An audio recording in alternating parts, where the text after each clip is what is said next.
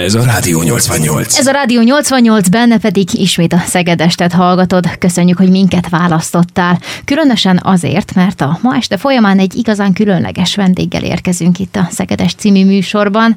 Hírstábvezetőként, hírolvasóként, hírszerkesztőként, sőt alkalmanként akár műsorvezetőként is találkozhatsz. Nagy Ági valakit a Rádió 88 hullámain ismerhettél meg. Üdvözöllek a stúdióba, Ági. Hello, szia! Milyen érzés most a mikrofon másik oldalán lenni? Kicsit izgalmas. Mondjuk szoktam, szoktam ezen az oldalon állni, mikor reggel a srácokhoz bemegyek időjárást jelenteni, akkor ugye ők kérdezgetnek engem, de általában a másik oldalt szoktam ülni, amikor én teszek föl kérdéseket. De most kényelmesen vagy? Minden Abszolút. rendben? Persze. Bármit megkérdezhetek. Nyugodtan. Max nem válaszolok. Na, hát ilyen is van. Na, de azért igyekeztem olyan kérdésekkel előállni, készülni, amik talán a hallgatóság számára is hasznos információkkal kecsegtetnek majd. Onnan indulnék el, hogy honnan indult a te rádiós történeted. Meg tudnál-e nevezni egy ilyen eseményt?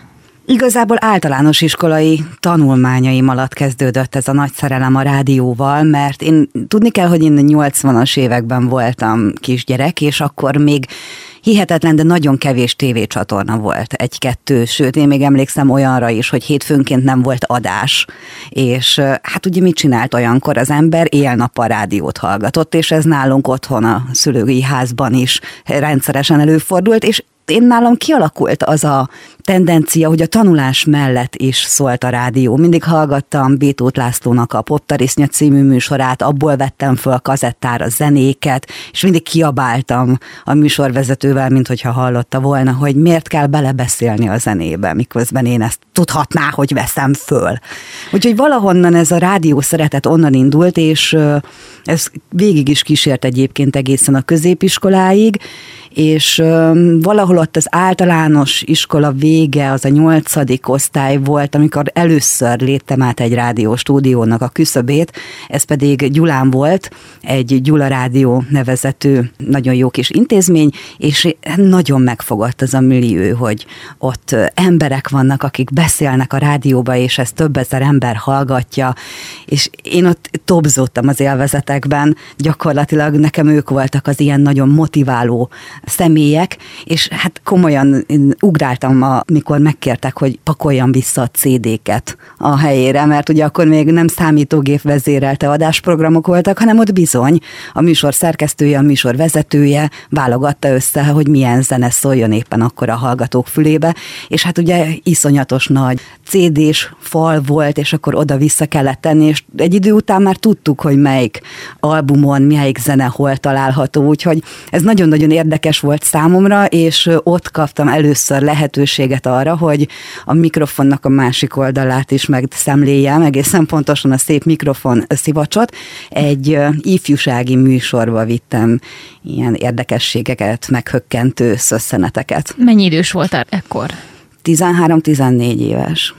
Az még nagyon fiatal. Igen, igen én nagyon szerettem, és ott, mivel nagyon jó csapat volt, nagyon barátságosak, és nyitottak arra, hogy egy rádiórajongó gyakorlatilag reggel, amikor ők délelőttös sávot vittek, akkor már reggel ilyen hajnali négykor bementem az első busszal Gyulára, és ott ültem a reggeli műsorvezető mellett, és tátott szájjal hallgattam, ahogy ő köszönti a hallgatókat. Hogyha délutánosok voltak, akkor a középiskolában, amikor végeztem az órákkal, akkor bementem hozzájuk, ott még eltöltöttem egy pár órát, és utána mentem haza, mert hát ugye a tanulás is nagyon fontos.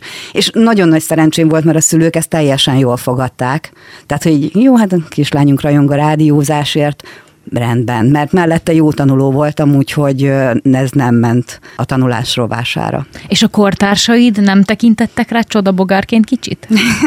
a pattásnőm valószínűleg azt mondaná, hogy de, mert hogy én folyamatosan a rádióról beszéltem, ami őt nem érdekelte. Ő mindig a sportról beszélt, ami meg engem nem érdekelt, de ennek ellenére a mai napig nagyon jó barátok vagyunk, úgyhogy mi mind a ketten ilyen csodabogarak voltunk. Még a matek tanárom volt, aki mindig poénkodott ezzel, de igazából sosem zavart. Ha nem rádiósnak készültél volna, igen. Vagy volt-e ilyen gondolatod egyáltalán, hogy valami más is érdekel. Mi angol lettél volna? Nyelvtanár. Angol nyelvtanár. Angol nyelvtanár lettem volna, mert a rádiózás mellett az angol nyelv volt a másik nagy szerelmem. Ez is ilyen rajongásból jött ki, hihetetlen, de a mai napig tudok rajongani, és ez gyerekként is megvolt. A kedvenc zenekarom volt a Tégdet, és akkor jött be Magyarországra a Music TV, vagy legalábbis parabola antennával be lehetett fogni, akkor nagyon sok települt így országszerte, és nagyon-nagyon idegesített, hogy néztem az interjút a kedvenc zenekarommal, és nem értettem egy kumma szót sem abból, amit ők mondtak. És emiatt nagyon ráfeküdtem az angol nyelvre, nagyon motivált ez is abban, hogy minél többet, minél gyorsabban megtanuljak, hogy akkor megértsem, hogy akkor miről is beszélnek ők abban a pár percben, amikor őket bevágták. Emiatt, mivel a nyelvet is nagyon megszerettem, gondoltam azt, hogy akkor majd én itt a, a Juhász Gyula tanárképző karon elindítom angol nyelvi nyelvtanári pályafutásomat. Ez így el is indult, de aztán a rádiózás elvitte más irányba. Győzött. Igen. De akkor végül is lehet mondani talán azt, hogy már akkor is így az interjú készítés azért így beúszott valahogy a képbe, vagy így kíváncsi voltál arra, hogy hogyan működik az interjú, még ha angol nyelven is, és ez így összekapcsolható valamilyen szempontból a rádiózással, vagy ezzel a híres műfajjal? Tudatosan nem mondanám, hogy a maga az interjú készítése volt az, ami, ami érdekelt, hanem az információ, ami uh-huh. elhangzott. És szerintem ez az egyik kulcsfontosságú a rádiósok életében, hogy, hogy legyen információ éjséged. Mert meg lehet csinálni úgyis egy rádióműsort, hogy darab-darab gyári munkával, de ezt a hallgató is érzi. De hogyha ha egy ki vagy éhezve arra, hogy a másik mit fog mondani, mi az a plusz információ, tudás, amivel rendelkezik, és azt el tudod tőle lopni idézőjelbe, vagy ki tudod belőle csalogatni, akkor szerintem ez valami zseniális dolog. Akkor osztod azt a nézetet, hogy a rádiósoknak, vagy a médiában általában dolgozóknak van egyfajta közléskényszere. Persze. De egyébként nagyon fura, hogy általában én azt mondom, hogy nem szoktam sokat beszélni, erre mondjuk a barátaim azt mondják, hogy uh-huh, igen, van, amikor levegőt is veszel. De mikor új társaságba kerülök, és akkor bemutatnak, hogy igen, ő a Nagy Ági, a rádiós, tudjátok, ők mindig meglepődnek azon, hogy én először nagyon csendben vagyok. Uh-huh nagyon keveset beszélek. El kell telnie egy bizonyos időnek ahhoz, amire annyira feloldódom, hogy, hogy mondjuk megered a nyelvem, és de akkor sem van az, hogy én legyek a társaság középpontjába, és akkor csak én beszélek ott a nagyvilágba mindenkinek. Valahol ezt is szinkronba kell tartani szerintem. Ezt egyébként én is osztom, valószínűleg ugyanígy vélekednek rólam azok, akik már ismernek. Arra van-e bármiféle indokod, hogy miért éppen ezt a pályát választottad, azon túl, hogy szerettél volna híreket, információkat közölni, és ezzel befogadni nyilván? Visszakanyarodok az előző blogban, hogy beszéltünk arról, hogy ugye általános iskolásként én bejutottam egy olyan rádiós társaságba ott Gyulán, ami engem nagyon megfogott. A és, hangulat elsősorban? És elsősorban a hangulat, hogy ők ilyen, ilyen, ilyen nagyon jó fejek voltak. Egy összetartó társaság, szinte egymás félszavaiból megértették a másikat, és valahogy szerintem én ugye több rádiónál is dolgoztam már, mindenhol ezt a hangulatot kerestem valahol, hogy, hogy nincs az a, az a vas szigor, vas fegyelem mondjuk, mint hogyha egy hűtőházban dolgoznál szalag mellett, kipróbáltam. Úgyhogy ott, ott azért tudjuk, hogy teljesen más kapacitásokat kell megmozdítani az embernek, míg azért egy rádiószerkesztőségben sokkal családiasabb, sokkal barátibb a, a hangulat mondjuk, mint hogyha egy nagy létszámú közösségnek lennél a tagja és szerintem ez az, ami, ami engem nagyon megfogott, illetve valamiért, ne, de nem is tudnám egyébként megmagyarázni, hogy, hogy miért a rádiózás. Valahogy, valahogy ez mindig vonzott engem. Olyan magától értetődő? Szerintem igen. Uh-huh. Tehát, hogy apukám mondta, amikor én elkerültem otthonról ide Szegedre 2000-ben, hogy mondta anyukámnak, hogy majd meglátod, hamarosan megint valami rádiónál fog kiukadni. Uh-huh. És igaza lett, eltelt körülbelül egy másfél év, amikor megláttam egy hirdetést a művelődés történeti tanszéken, hogy környékbeli rádióban keresnek új hangokat. Nem baj, hogyha nincs szakmai tapasztalat, megtanítunk mindenre. És akkor úgy kerültem én Kiskun Majsára, a Rádió Majsába, ahol nagyon sok jelenleg is rádiózó, helyi országos rádióban dolgozó kollégával kezdtem ott a pályafutást. Szerinted, hogyha meg lehet fogalmazni, lehet, hogy nem lehet most így belegondolva, de milyen szépségei vannak ennek a szakmának? Huha! Sok van, azt gondolom. Ne, Igen, nehéz. Ne, nehéz lenne elmondani, meg igazából erre nem nincs is olyan kifejezetten ö, jó szó, vagy, vagy elmondható dolog. Ezt az ember valahogy úgy belülről érzi, szerintem. Mert nekem ez a rádiózás, nem is azt mondom, hogy munka, nyilván munka, ö, nem azt mondom, hogy hivatás, nekem ez valahogy egy ilyen szerelem, hogy én ugye ezzel nőttem föl, hallottam a műsorvezetőket, hallottam a híreket, rengeteg zenét, és valahogy ez az egész millió az, ami, ami az egész szépségét adja. Nyilván vannak nehézségek, amikor kritikákat kapsz, azt ugye állni kell, meg kell tanulnod a szakma fortéját, mert azért be kell vallanom, amikor először mikrofon mögött ültem, az nem jutott eszembe, hogy a Rómeó és Júliában Júlia volt a hölgy neve, tehát, hogy annyira izgul az ember az első alkalomnál is, hogy a saját nevedre nem vagy képes, hogy felidéz. Pedig mennyire egyszerűnek tűnik, hogy csak leülsz és beszélsz. Azért nem, mert nem mindegy, hogy mit mondasz. Ha tudod, hogy több ezren hallgatnak, akár napi szinten, azért az egy nagyon nagy teher. Megfelelőség. Ne, megfelelős. Felelősség, uh, nyilván meg akarsz felelni, mindenkinek nem tudsz, de törekszel információt közölni, hogy ne, ne csap be a hallgatót, ha érkezik kérés, minél hamarabb megtalálni rá a választ, hogyha, hogy segítsd a másik életét. Majsa, Majsa Rádió. Igen. Mi történt, ami után ide jelentkeztél? Hát az első... Illetve hogy kellett egyáltalán jelentkezni?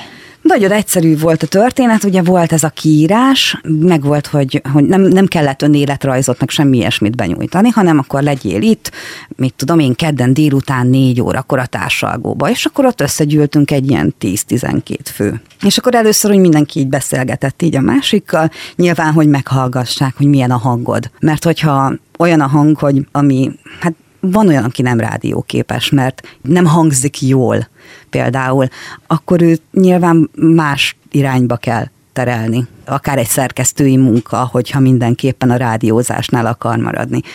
És akkor utána volt egy ilyen teszt jellegű, amikor már így kiszűrték azt a, mit tudom én, öt embert, akivel úgy gondolták, hogy jövőben szeretnének együtt dolgozni.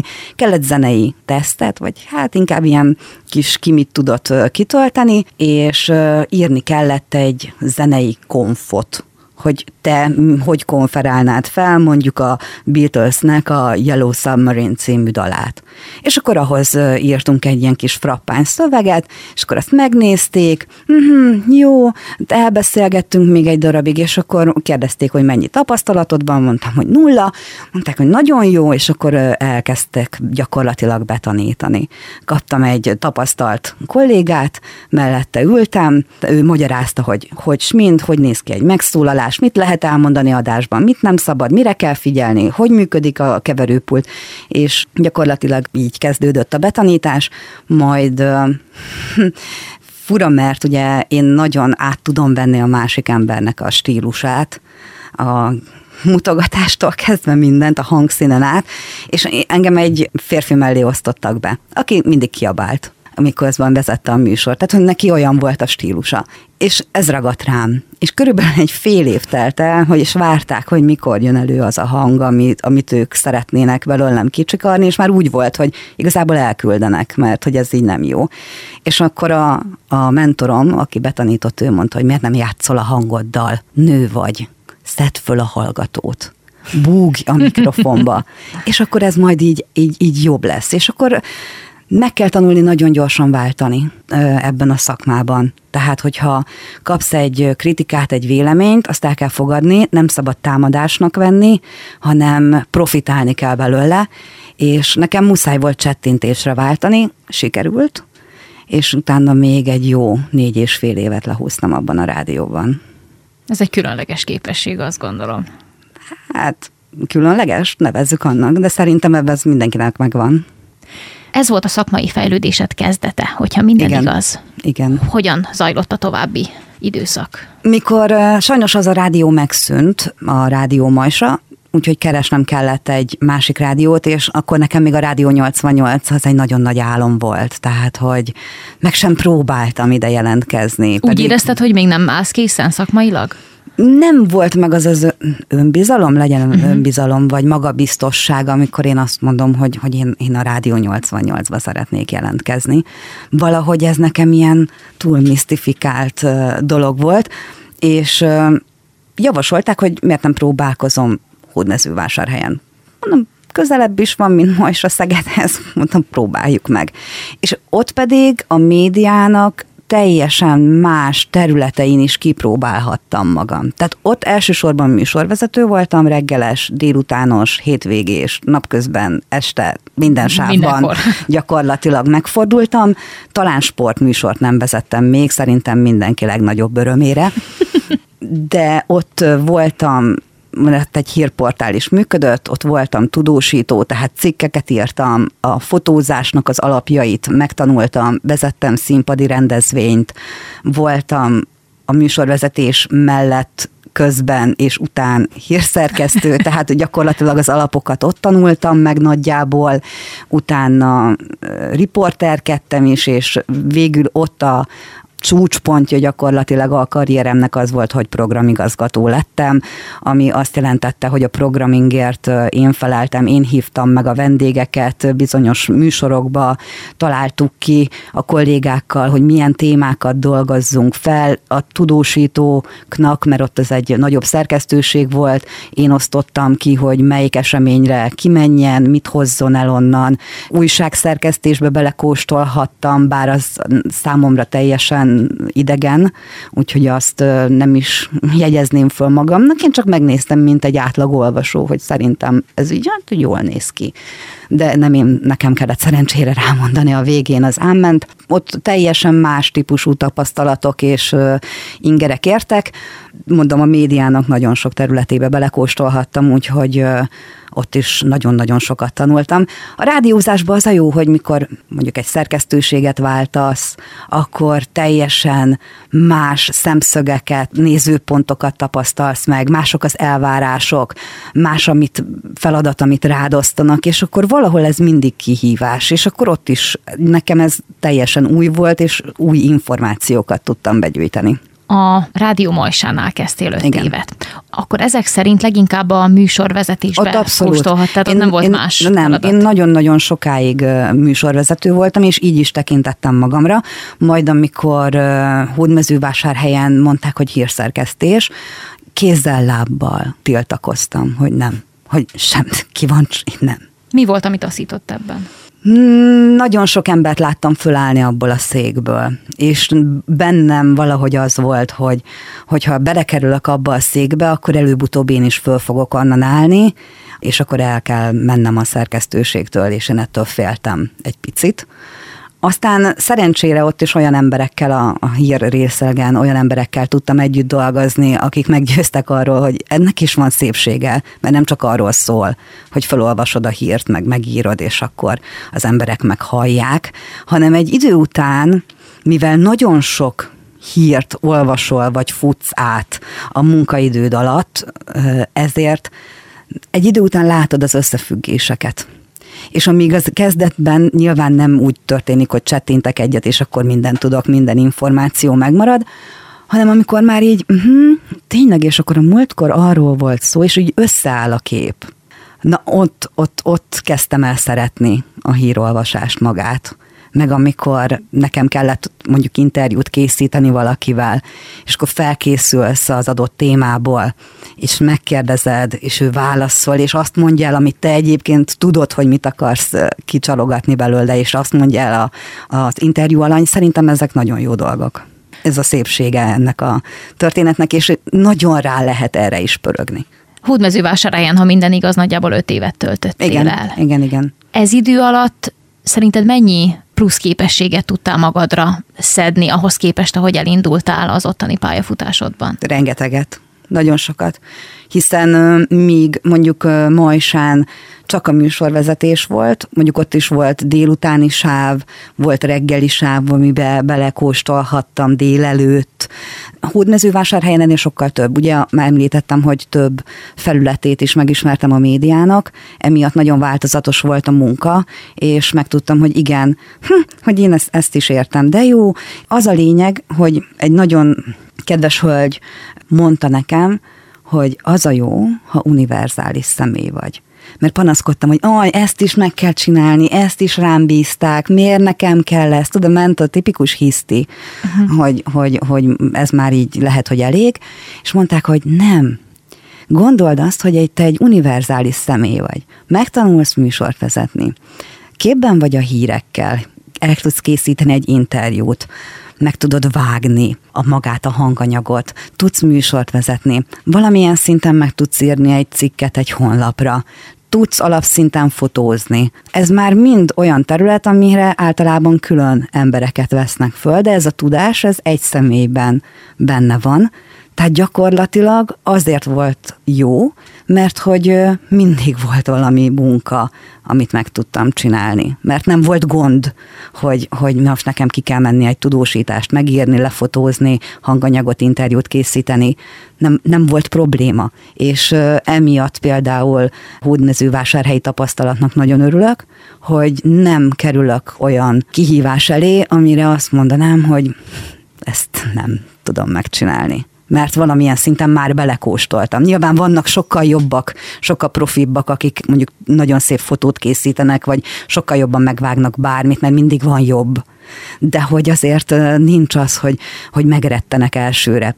Megrettenek, de hogy, hogy jó, akkor most üljünk le, gondoljuk át, mit tanultunk annó, szedjük elő az információkat, és akkor annak megfelelően tudunk dolgozni tovább annyira tágon fogalmaztad meg azt, hogy mennyi mindent lehet tanulni ezen a pályán, hogy az iskolába tudsz-e bármi olyat tanulni, amit a gyakorlatban aztán hasznosítani tudsz. A magam véleménye az, hogy bár én öt évet jártam a, a kommunikációs képzésre, valójában igazából rádiózni csak a gyakorlatban tudtam megtanulni. Nehéz erre választani, mert én nem kommunikáció szakon voltam a fősulin, illetve az egyetemen abszolút nem mert ugye, mint említettem korábban, én angol nyelvtanár szerettem volna lenni, de aztán elvitte az élet erre a pályára szerencsére, vagy legalábbis én úgy gondolom, hogy, hogy jobban jártam. Nem azt mondom, hogy nem kell ezeket az iskolákat elvégezni, mert nagyon sokat megtanulsz ott az alapokról, de én eddig akárhány rádióban dolgoztam, mindegyiknél gyakorlatilag újra kellett tanulni, úgymond beszélni és járni, mert mindegyik szerkesztőségnek megvan a saját stílusa, a saját elvárása, és úgy is azzal kezded, teljesen mindegy, mennyi év tapasztalat és gyakorlat van mögötted, hogy megtanuld a helyi dolgokat.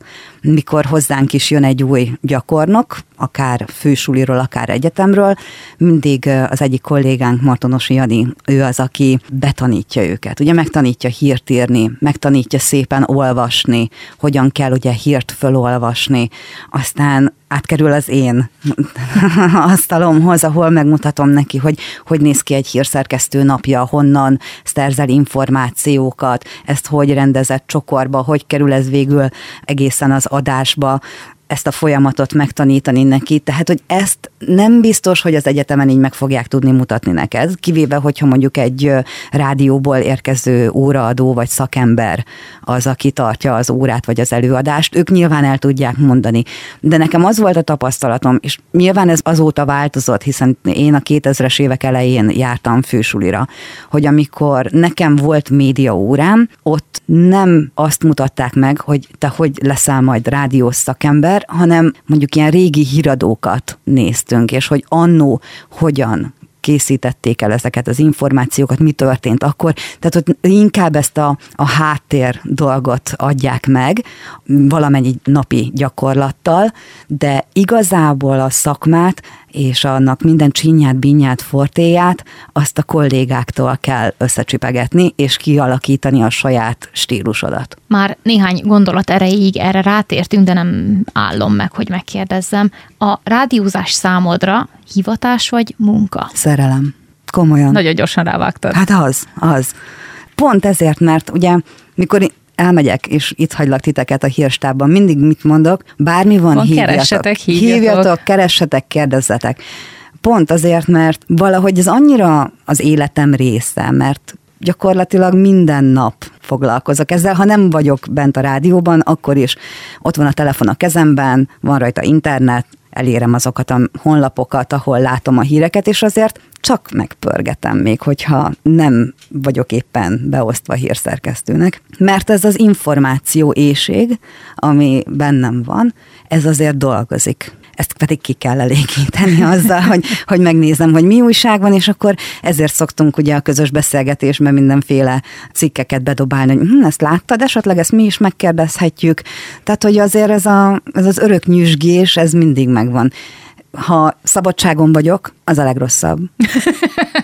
De tényleg, nem azért, mert nem szeretek pihenni, de szeretek nagyon pihenni, de egy idő után ez a, jó, már kidakarítottam a lakást háromszor, már elutaztunk oda, ahova akartunk, vissza is jöttünk, elolvastam, amit szeretnék, és akkor egy idő után azért bejövök minden oké. Okay. Igen, azt szoktuk észlelni, hogy éppen ég a kezünk alatt a munka, és Ági egyszer csak megjelenik azért, hogy megkérdezze, hogy mi a helyzet.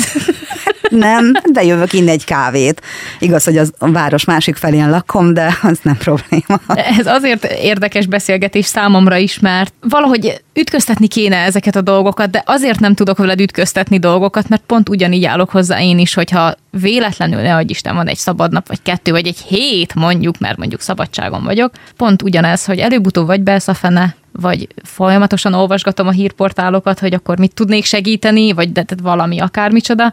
Úgyhogy ilyen szempontból abszolút nem tudok se ellentmondani, se provokatív kérdést föltenni. Talán ez azért is van, mert annyira bennünk van az, hogy ugye több órán keresztül munka alatt keresed a hírt, és annyira beleivódik a napi rutinodba, hogy amikor szabadságon vagy, akkor is ugye az emberek Igen. szeretik követni a rutint, ez azért megmarad. Lehet, hogy nem akkora mennyiségben fogyasztasz el hírt mondjuk, mint amikor dolgozol, de azért csak piszkálja a kis csőrödet, vagy beszélgetsz valamiről, és így hallottad, hogy a múltkor mekkora füst volt Baktóban. Fú, tényleg mi, mi történt? És akkor már mész, és keresed az információt, hogy mi, mi, mi, mi, mi volt az, mi volt az, és akkor addig mész, még meg nem tudod muszáj hozzátennem, és utána tényleg megyünk egy kicsit szusszani. Bárhol járok az országban, nagyon jó, hogy erről veled beszélhetek. Bárhol járok az országban, látok egy balesetet, vagy egy építkezést, vagy egy felújítást, vagy egy bármi ilyesmit. Lehet, hogy nem tudom, Zalavár megyébe vagyok, vagy Miskolc mellett, teljesen mindegy, már keresem a hírportálon, hogy oké, okay, itt mi történhetett, itt a katasztrófavédőket, akkor föl lehet-e hívni, hogy mi történt, de nem, Ági, nem te most pihensz. Te most elutaztál, nem kell katasztrófavédőket hívni, meg nincs szükség arra sem, hogy megnézd, hogy milyen ö, forrásból valósult meg ez a beruházás. Mert hát ugye nem érint minket annyira. Igen, igen, úgyhogy ilyenkor muszáj magamra parancsolni. Hogyan lehet egyáltalán egy egyfajta 24 órás készenléttel összeegyeztetni a magánéletet akkor, hogyha a médiában dolgozol? Lerakom a telefont a kezemből. Képes vagy rá? Persze mert mikor lemerül, vagyok. akkor fel kell tenni töltőre, és az messze van tőlem, és annyira vagyok lusta, hogy nem menjek el érte odáig, de amint megrezek, hogy valaki írt, akkor egyből egyből kezembe. készen. Persze. Nekem muszáj, mert ugye a, hírstáb az egy elég kis hat emberből, hétből álló kis szűk családi kör uh-huh. itt belül, és mi ugye abban a jó helyzetben vagyunk, hogy körbe tudjuk helyettesíteni egymást. Tehát aki a riporter, ő tud hírt olvasni, nem mindenki szokott ugye gyakorlatban, de ez elméleti dolgot tudja, a hírolvasó pedig tud riporter lenni. És ez azért jó, ez a, mit korábban említettem, ez a viszonylag univerzális munkavállaló, mert így, hogyha bárki kiesik, akkor be tud ugrani a másik a helyére. És én azért vagyok 0-24 órában, mert ugye ennek a hírstábnak úgy, én vagyok a vezetője, de próbálom érzékeltetni, hogy nem én vagyok az, hanem hogy, így, hogy én is így a többiekkel ugyanazt csinálom, hát ugyanúgy bejövök én is, és akkor dolgozunk. Vagy ha meg kell vágni, mert el vagyunk úszva nagyon sok hanganyag közül valamit, akkor én is leülök és megcsinálom, és segítek a többieknek, hogyha kérik, ha nem, akkor nem. de hogy, hogy, hogy ugye muszáj reagálni arra, hogyha valaki megfázott, és éjszaka ír rám, hogy figyelj, nagyon rosszul vagyok, és nem fogok tudni holnap bemenni dolgozni, nekem meg kell oldanom azt a helyzetet. Ezért vagyok 0-24 órába. Vagy ha egy olyan hír jön, mint pont én voltam hírolvasó, amikor második Erzsébet elhalálozott. És igaz, hogy már hazamentem, letettem a lantot, a barátaimmal összeültünk egy kicsit beszélgetni, de amint jött az infó, kalap, kabát, rohanás vissza, és átszerkeszteni az éjszakai hírblokkokat, mert azt hiszem az esti órákban volt megerősítve ez a hír, azért, hogy akik hallgatnak éjszaka rádiót, mert dolgoznak, és ott szól mellettük, ők is megkapják azt az infót, ami olyan horderejű, ami mondjuk végig söpör a világon, mert ez pont egy olyan volt. Lehet, hogy a mi mindennapi életünket nem befolyásolja, de muszáj foglalkozni vele. Egyébként a család, a barátok hogyan tolerálják ezt nálad? Mert szerintem mindenkinél más, egy kicsit nálam is egy kicsit más, de nálad hogyan? Nagyon jól. Egyébként igen, azt kell, hogy mondjam, hogy ebből a szempontból nagyon szerencsés vagyok. Hát a szülők ugye ők végigkövették ezt a folyamatot, tényleg tinédzserkorom óta, és mivel ők is rendszeres rádióhallgatók, ezért nekik ez így nem tehát, hogy így mondtam, gyerekek, ha karácsonykor dolgozok, akkor lehet, hogy nem 24-én leszek otthon szentestén, hanem 25-én tudok hazautazni, vagy 26-án. Kicsit ez mondjuk ezek az ünnepek egy ilyenkor nehezebben tudom ezt a békát lenyomni a torkukon, de elfogadták. A párom ő teljesen maximálisan mellettem van és támogat, és én viszont őt, és ebben is nagyon jó, mert én az elején elmondtam, hogy nézni rádióban dolgozom. Lehet, hogy megbeszélünk valamit, és nekem be kell ugranom a másik helyet, akkor, akkor ha mennem kell, akkor menni kell. És azt mondta, hogy hát jó, és ezzel le volt tudva. Hát most mit, én sem szoktam hőzöngeni, ha ő neki be van osztva mondjuk éjszakás műszakba, és akkor pont úgy jön ki a lépés, hogy nem találkozunk, akár egy napon, akkor most én sem fogom azt mondani, hogy hát ezzel jár, majd mhm. bepótoljuk uh-huh. valahogy. És egyébként, ha éppen nem a rádiózással foglalkozol, akkor milyen hobbikat lehet elképzelni Nagy Ágihoz? Olvasás, hihetetlen hírolvasás Micsoda után még képes vagyok könyvet venni, a, könyvet venni a kezembe. A hagyományos értelembe veszem az olvasást, tehát az csak könyv. Mert az ki, illat és a tapintás. Így van, ott van a kezedben, megfogod, annak van egy tapintása, van egy tényleg egy, egy új könyv illat, szerintem nagyon jó, és rengeteg skifit olvasok, vagy ilyen bűnügyi regényeket. Ez a, szerintem lehet, hogy én előző életemben nyomozó voltam, nem tudom, tehát iszonyatosan tudom falni ezeket a bűnügyi dolgokat. Nyilván a filmnézés, ami még egy ilyen közös vacsora melletti program szokott lenni. Nagyon szeretek koncertekre járni, ugye a Szegedi Ifjúsági Napokon rendszeresen lehet velem találkozni, ki nem hagynám. Mostanában rákaptam a süteménykészítésre. Nagy örömünkre egyébként, mert időnként azért a szerkesztőséget is megörvendezteted. Nagyon ritkán, de igen, de most, most ez az, ami, ami kicsit mozgatja a fantáziámat. Valahogy ez is így, hogy anyát le tudjam nyűgözni, hogy nézd, a tesósrudad is nagyon finom, de ezt kóstold meg. Úgyhogy most ez, ezek, a, ezek a hobbik. Illetve járok ugye edzőterembe, de az nem hobbinak nevezzem, az igazából csak ilyen levezetés a ülő munka mellé. Egy kis egészségtámogatás. Hmm, legyen. Kell az is. Van-e olyan területe a médiának, amit még nem próbáltál, de szívesen kipróbálnád, és nem lehet a rádiózás? Hmm, ez egy nehéz kérdés volt most ebben a pillanatban. Tévézni nem szeretnék. Miért? Az biztos, mert ott képernyőn vagyok. Nem és szeretjük a képernyőt? Ö, nézni szeretem a képernyőt.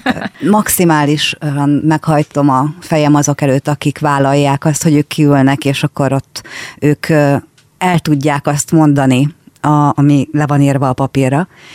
Én nem. Nekem rám jön a nevetés. Tehát a kamerától nekem mindig mosolyognom kell, beleröhögök, de az, hogy, hogy én ott, ott üljek, rám reflektorfény záporozik, tudom, elkezdenék izzadni, folyna rólam a víz, és kivörösödik a fülem. Komolyan, Kiskunmajsán történt velem, hogy ott a helyi televíziónál volt egy olyan magazin műsor, mint nálunk a Café 88 hétvége, csak az képben. És megkértek, hogy ott egy-egy ilyen átkonfot én ott vegyek föl velük egy-két alkalommal kellett beugranom, és akárhányszor visszanéztem a, a beszélgetést, az, hogy én nem láttam el a sugógépig, és egyfolytában hunyorogtam, tehát hogy az csak így a kezdet volt. De hogy a, mint a a fülem két piros nagy folt a fejem két oldalán, ennyit lehetett látni. Nem tudom, hogy azt egyébként hogy oldják meg a tévések, hogy lealapozzák a fülüket is, hogy, hogy ne legyen vörös, nekem egyből. Műfüllel. Műfüllel. Hát nem engedték, hogy ilyen elfüleket tegyek magamnak, mert elég komoly volt a téma ahhoz, hogy én ezt így elbagatelizáljam. Úgyhogy én ne, nekem a képernyőn nem, illetve mindenki ül az arcomra. Míg a hangommal el tudok mondani bármit, úgyhogy remélhetőleg a véleményem az nem, nem megy át, de az arcomra mindenki ül. És más terület, újságírás esetleg? Hmm, nincs bajom az újságírással, de abban már ugye valamilyen szinten internetes formában belekóstoltam. Tehát, hogy így most nehéz lenne. Talán a kiadvány szerkesztés, ami érdekelhet, de még nem győztem meg magam arról, hogy nekem le kellene ülnöm és azt a részét megtanulni a médiának. Nagyon sok olyan dolog van, amit még meg kell tanulnom, pedig jövőre lesz húsz éve, hogy rádiózásért alkalmaznak engem, vagy rádiókban dolgozok, de nem, nem tudom. Hú, nehéz. Akkor kanyarodjunk vissza mégiscsak a rádiózáshoz. Jó, jó, arról jobban. Itt. Erről azért tudunk beszélni. Erről jobban na. beszélek, igen. Eltöltöttél öt évet nagyjából. Majsán jött Hódmezővásárhely újabb öt év, hogyha igazak az információk, és ezután kerültél a Rádió 88-ba. Így van, így van. Na és ez hogyan történt? Én már nagyon szerettem volna Szegeden dolgozni. Meg ez egy nagy álmod volt, hogy, Igen, hogy ide kerülj. És úgy gondoltam, hogy talán már így a kétszer öt év után annyi tapasztalatot csak össze sikerült már gyűjtenem, hogy merjem venni a bátorságot, hogy, hogy beküldjem ide az önéletrajzomat. Persze voltak informátoraim, volt kollégák, akik itt dolgoztak, hogy, hogy szerinted, ha, ha küldök egy önéletrajzot, meg egy, meg egy adásmintát, akkor akkor legalább leülnek velem beszélgetni. Mindig ment, szegény volt kollégámat nagyon-nagyon nyomasztottam ezzel, és Azért nem mondom a nevét, mert nem kértem ki előtte a véleményét, hogy elhangozhat-e az adásban, úgyhogy maradjunk egyelőre annál, hogy legyen Péter, akivel beszéltem, és ő mondta, hogy figyelj, nem vesztes semmit. Végül is mondom, igaz és pont Szegeden voltam tudósító azon a hétvégén, amikor már ugye elküldve az önéletrajzomat kaptam egy telefonhívást, hogy hát figyelj, hogyha ráérsz, akkor gyere be egy kávéra remegő lábbal.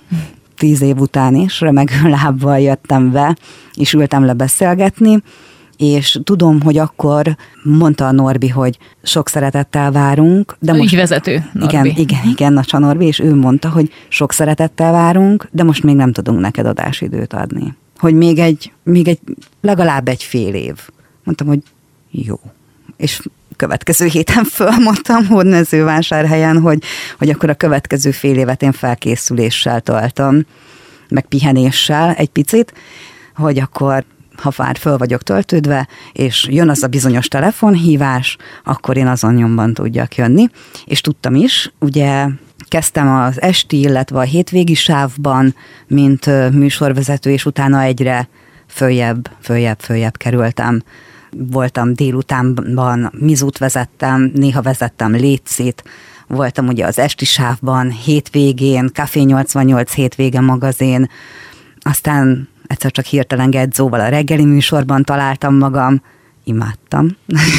úgyhogy, úgyhogy gyakorlatilag itt is talán sportműsort nem vezettem mindenki legnagyobb örömére itt sem, úgyhogy itt is azért végigjártam a műsorvezetőknek gyakorlatilag szinte az összes pozícióját, és ez jó is, mert minden napszakban mást kell nyújtanod, máshogy kell hozzáállni, mások a témák, más a hallgató, más a napnak a ritmusa, amit föl kell ugye venni és próbálni átadni adásban, bele kell érezni magad a hallgató helyébe, hogy, hogy reggel milyen ritmusban van, hogy ül a dugóban, viszi a gyereket az iskolába, feszült, ideges, sietne, és akkor ugye például a híreknél, ott, amikor reggel fél óránként vannak, mindig próbálom új-új-új infókkal ellátni őket, hogy ne legyen ismétlés két egymás után jövő hírblogban, mert akkor nem kapja meg, nálam ez van, nem kapja meg azt az információt, amit esetleg én nagyon-nagyon el akarok neki mondani, mert lehet, hogy fontos és befolyásolja az életét.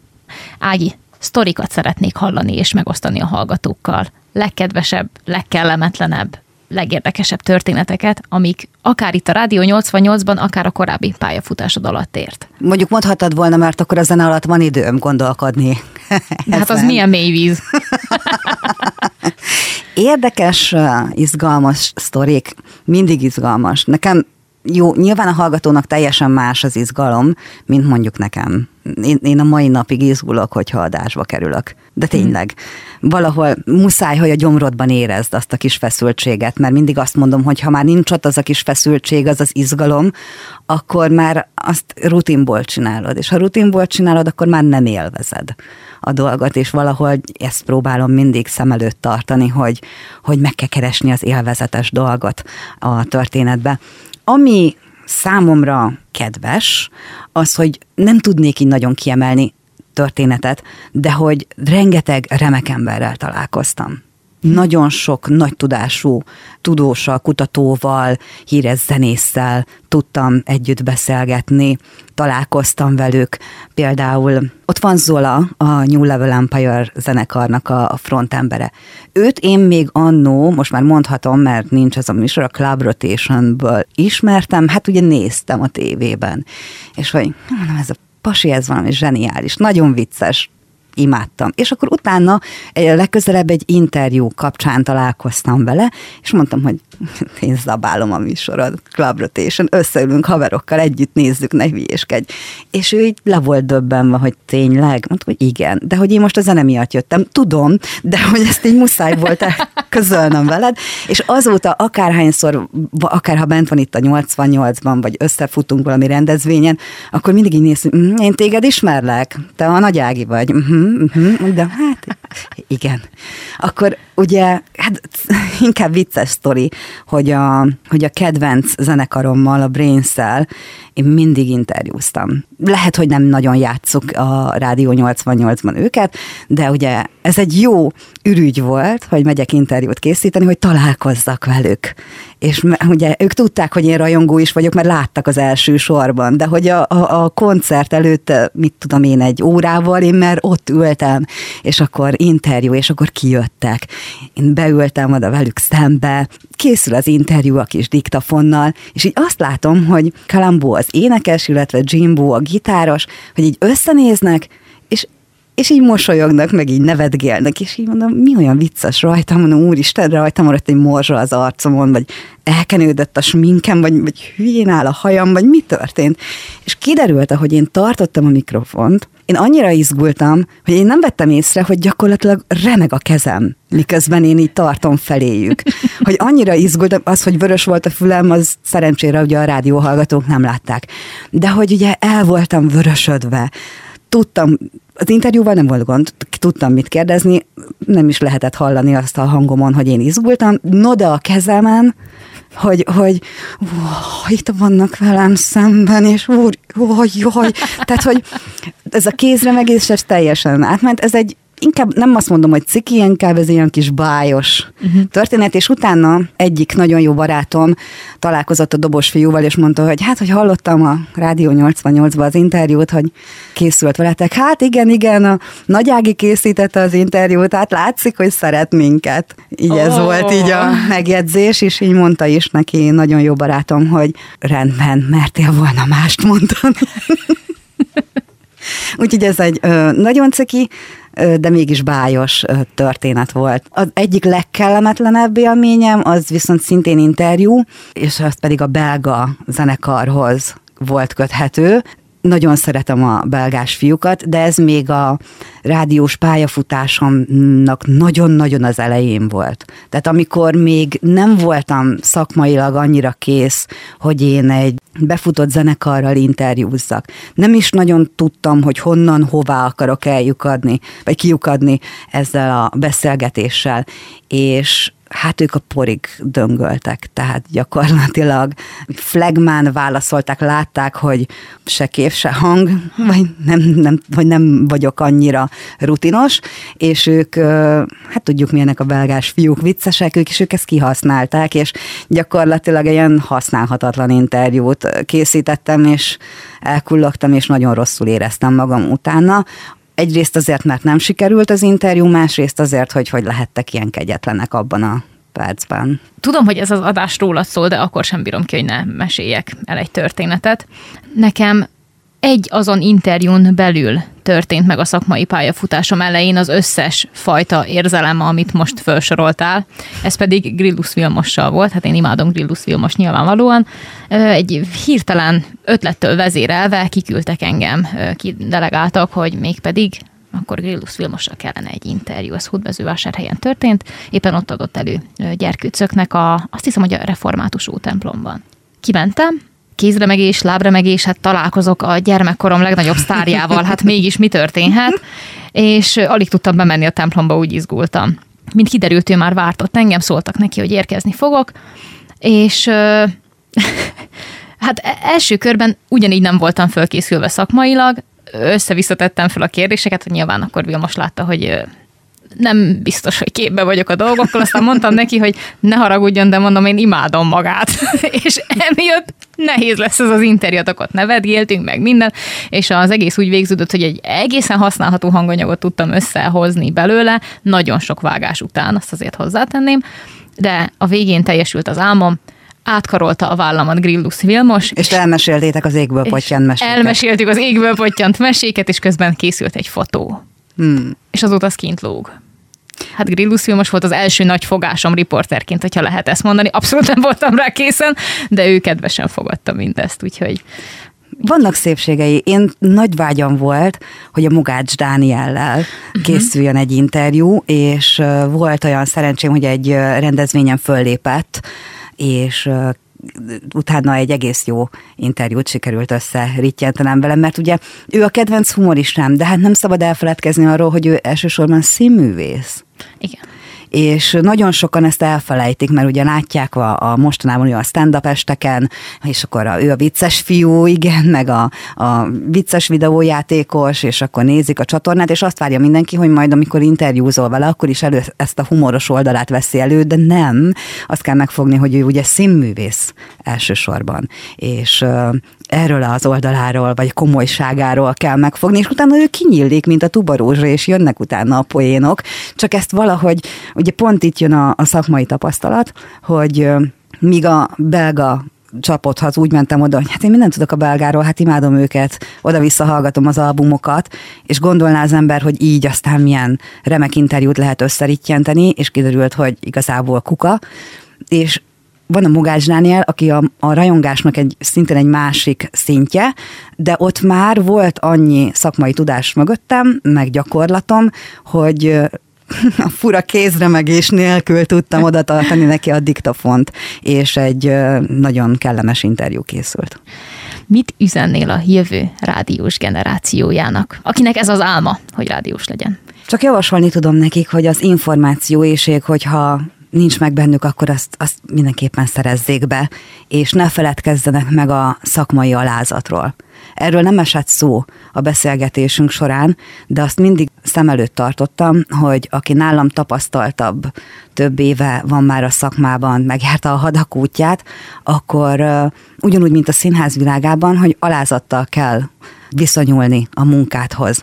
A szakmai alázat az nagyon fontos, mert amiről beszéltünk is, hogy ugye a szerkesztőségenként változnak az elvárások, és neked meg kell tanulnod, hogy mi történik ott, és ezt a leggyorsabban egy tapasztalt kollégától tudod megtanulni. Ő az, aki felkészít, ő az, aki a mentorod lesz, és valahol el kell fogadni azt, hogy hiába dolgozol már 5, 10, 15, 20, 40 éve a szakmában, mindig van újdonság, amit meg kell tanulni, és tartani kell a lépést. Én azt mondom a, azoknak, akik szeretnének rádiósok lenni, legyen meg ez az információészségük, tudják, hogy hová kell nyúlni, mit kell megnézni, összehasonlítani, hogy meglegyen az a hiteles, remélhetőleg hiteles információ. Szakmai alázattal viszonyuljon a kollégákhoz, mert akkor fognak segíteni. És ne adják föl, mert a rádiónak igenis van jövője. Nagyon sokan mondják azt, hogy majd jön a mesterséges intelligencia, ő is el tudja mondani azt a zenei konfot, ő is föl tudja olvasni azt a hírt úgy, mint egy ember,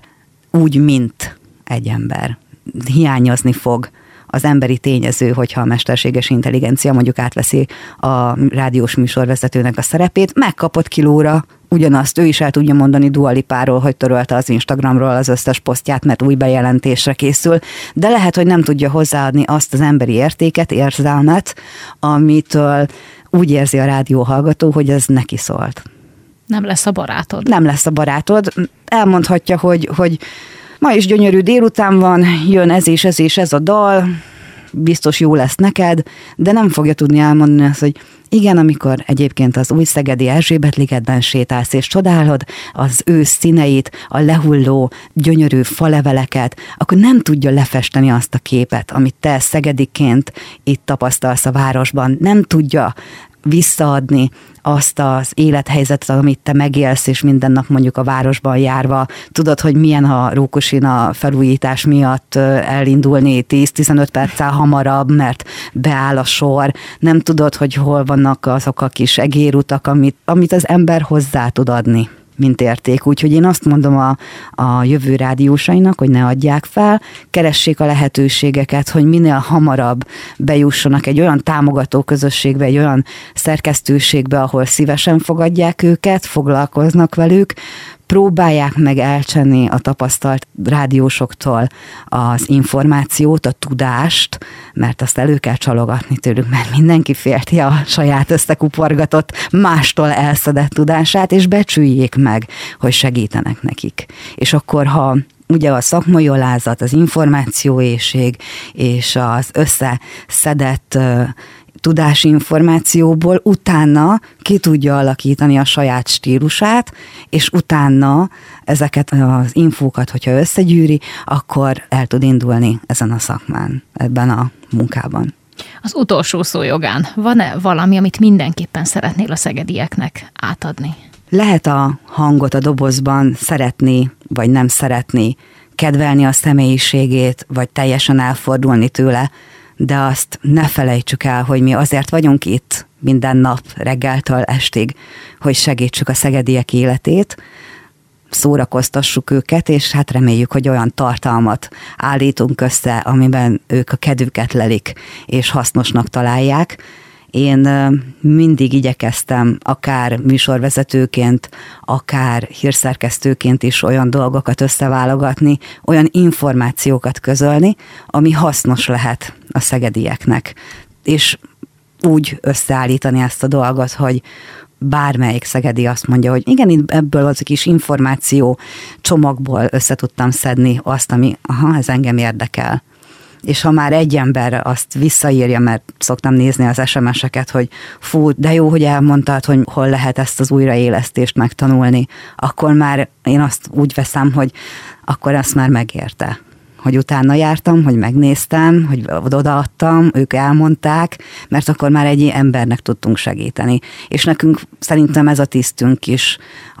Nem azért mondjuk be az elveszett kutyust, mert nincs jobb dolgunk, hanem azért, mert a hallgatók barátai szeretnénk lenni, és remélem, hogy azok is vagyunk már így több mint 30 évvel a hátunk mögött, mi azért vagyunk itt, hogy segítsünk, és igyekszünk lehetőségeinkhez mérten segíteni, úgyhogy lehet szeretni, meg nem szeretni azt a nénit bácsit, aki a dobozból beszél, de mi abszolút szeretettel fordulunk mindig a hallgatóink felé. Ez volt a Csodaszép végszó. Itt a Rádió 88 Szegedes című műsorában. Picit meg is illetődtem, be kell, hogy valljam. Azért adjak egy zsepét, letörled a könyveid. azért nem vagyunk mindig ilyen komolyak, tehát azért azt tudni kell, hogy nálunk elég nagy viháncolás van a hírstábban. Ajjaj! Csak most, hát ha a komolyakat kérdezel, arra komolyan kell válaszolni. Hát igyekeztem magamra erőltetni ezt a verziómat is, vagy inkább megmutatni ezt a változatomat is a hallgatóknak, meg hát neked, mert ilyen beszélgetésünk még nem volt. Nem, de szerintem te sem ezt az oldalamat ismered. Nem, de jó volt megismerni, úgyhogy köszönöm, hogy nálunk, jár, nálunk jártál. Be, befordultam a sarkon. Igen. Én köszönöm a meghívást. Neked pedig, kedves hallgató, köszönjük, hogy mindez idáig velünk tartottál. Itt a Rádió 88 Szegedes című műsorában hallhattad Nagy Ágit, aki a Rádió 88 hírstáb vezetője, hírolvasója, hírszerkesztője, és alkalmanként még műsorvezetőként is közreműködik itt az adáskészítésben.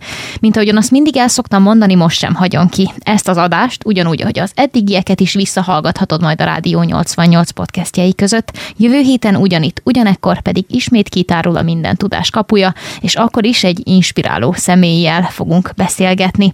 No, hát akkor még egyszer köszönöm, hogy itt voltál, nagyon vigyázz magadra, és arra, akit szeretsz, Komiáti Ágit hallottad. Halihó! Rádió 88.